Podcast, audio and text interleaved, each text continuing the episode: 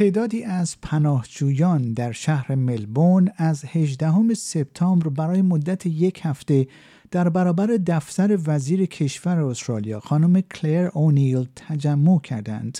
تجمع این افراد در برابر دفتر وزیر کشور استرالیا به چه دلیل بود؟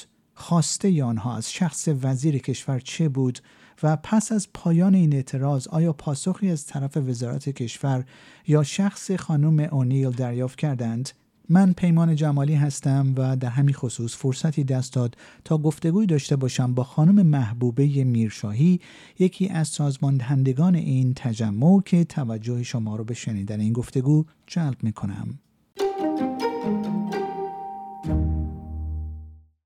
سرکار خانم محبوبه میرشاهی بسیار سپاسگزارم که وقتتون رو به برنامه اسپیس فارسی می‌دید. خانم میرشاهی شما از 18 سپتامبر برای مدت یک هفته در برابر دفتر وزیر کشور استرالیا خانم کلر اونیل تجمعی رو انجام دادید. امکان داره در ابتدای گفتگو بفرمایید این کار رو به چه دلیل انجام دادید و خواسته شما از شخص وزیر کشور استرالیا چه بود؟ بله سلام عرض می‌کنم خدمت شما. ممنون از وقتی که می‌گذارین.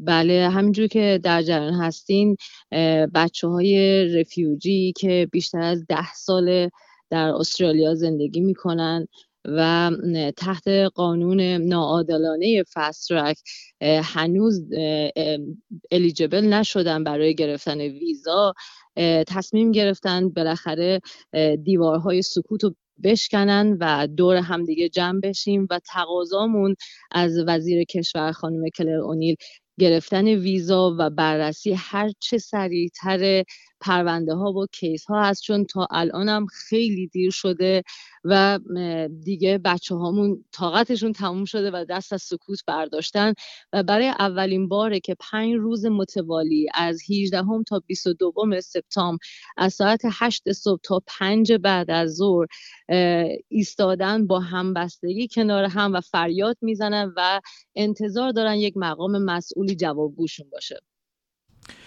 امکان داره بفهمید پس از پایان این اعتراض پنج روزه آیا پاسخی از طرف وزارت کشور یا شخص خانم اونیل دریافت کردید؟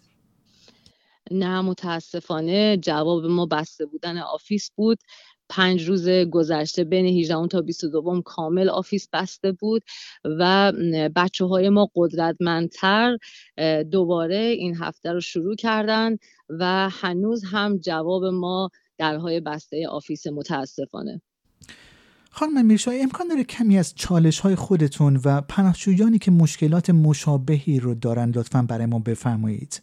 بله تمام اتفاقاتی که در سایه نداشتن ویزا برای ماها اتفاق می خیلی سیچویشن ها و وضعیت های ما خیلی متفاوته. گروهی اجازه کار دارن گروهی اجازه کار ندارن.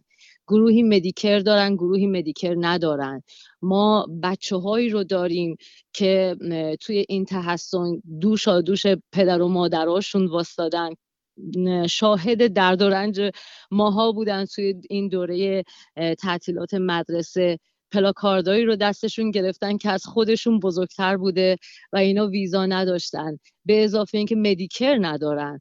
بچه های پنج ساله شیش ساله ای که اینجا به دنیا اومدن و مدیکر نداشتن. نداشتن مدیکر یعنی نداشتن سلامت خانواده.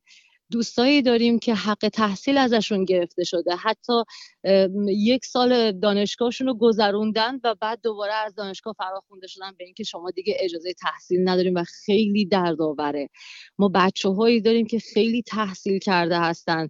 بنا داریم نقاش داریم مهندس داریم پزشک داریم ولی اون از حقوق برابر با یک شهروند برابر برخوردار نیستیم و این خیلی دردآوره. من تمام این پنج روز چیزی که از کنار نگاه می‌کردم بچه های ما دیزرو نمی‌کنن شایستگی اینو ندارن که پنج روز تمام فریاد بزنن و پشت درای بسته قرار بگیرن و هیچ مقام مسئولی حداقل باشون هم دردی نکنه. سرکار خانم محبوبه میرشاهی بسیار سپاسگزارم که وقتتون رو به اسپیس فارسی دادید.